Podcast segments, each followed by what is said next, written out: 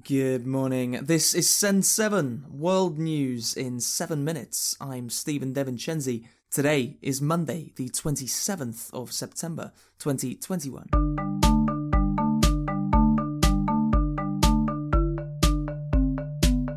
Starting in Europe today, in Germany, around 50 million people voted yesterday in federal elections.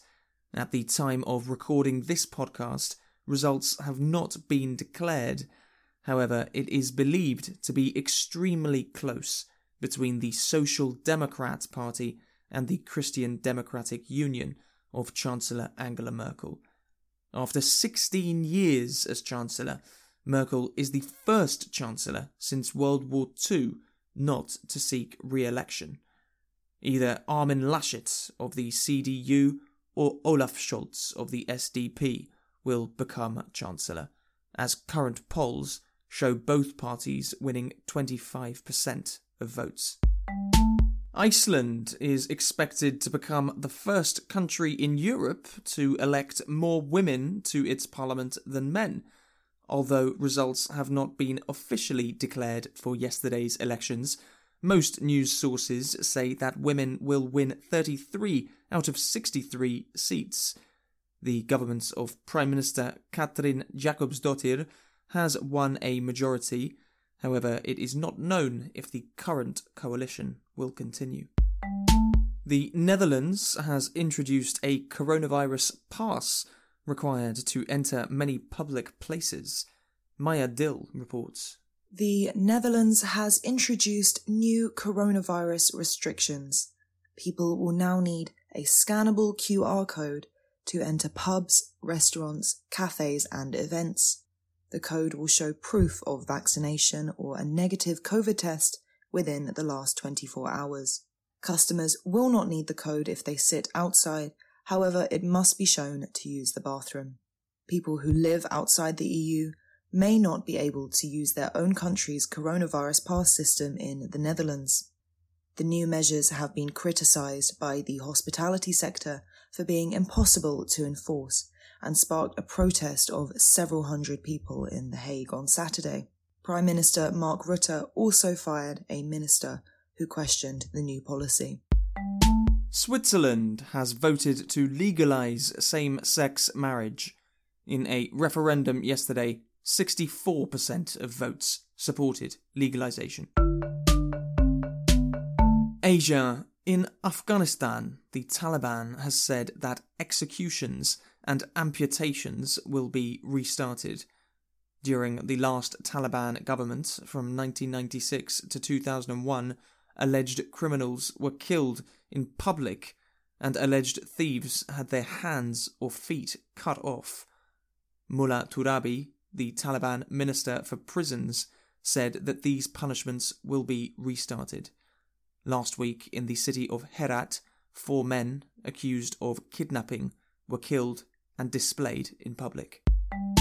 In North Korea, the sister of leader Kim Jong un has said that they are ready to talk to South Korea if South Korea shows respect.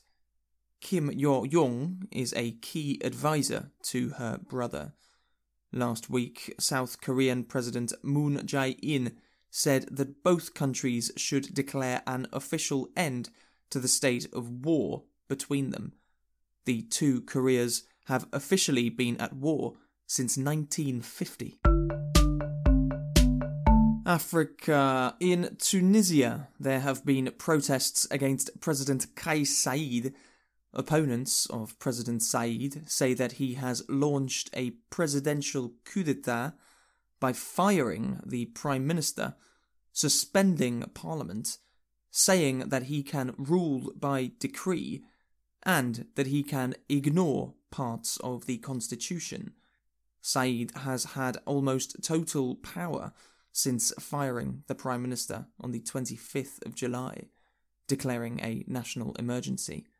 However, it appears that the majority of Tunisians support Saied's actions saying that they are necessary to fix a political crisis and the economy.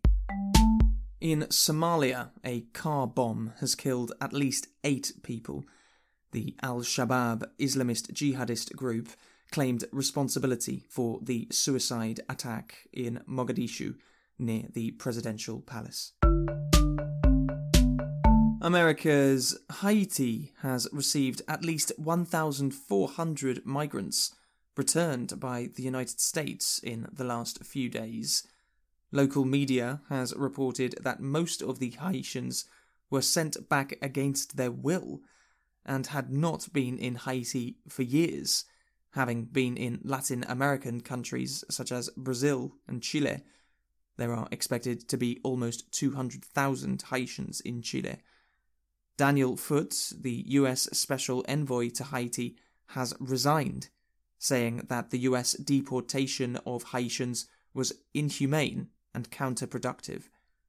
Responding to a question about Texas authorities hitting Haitian refugees, President Biden has said that people will pay for the poor treatment of Haitians on the border. To see people treated like they did, horses barely running them over, people being strapped, it's outrageous. I promise you, those people will pay. There will be consequences. It's an embarrassment, but it's beyond an embarrassment. It's dangerous. It's wrong. It sends the wrong message around the world. It sends the wrong message at home. It's simply not who we are. And in Argentina, the Tango World Cup was held this weekend. The tango is a partner dance that originated in Buenos Aires at the end of the 19th century.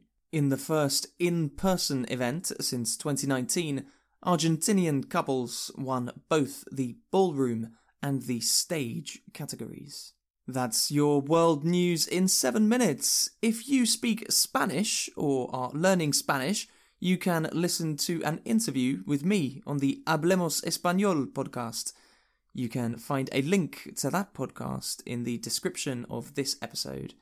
And Send 7 listeners, thank you very much for sending your testimonials at send7.org. It has been wonderful to read your messages. I'm Stephen Devincenzi. Tomorrow you will be with Namitha Raghunath. Have a great day.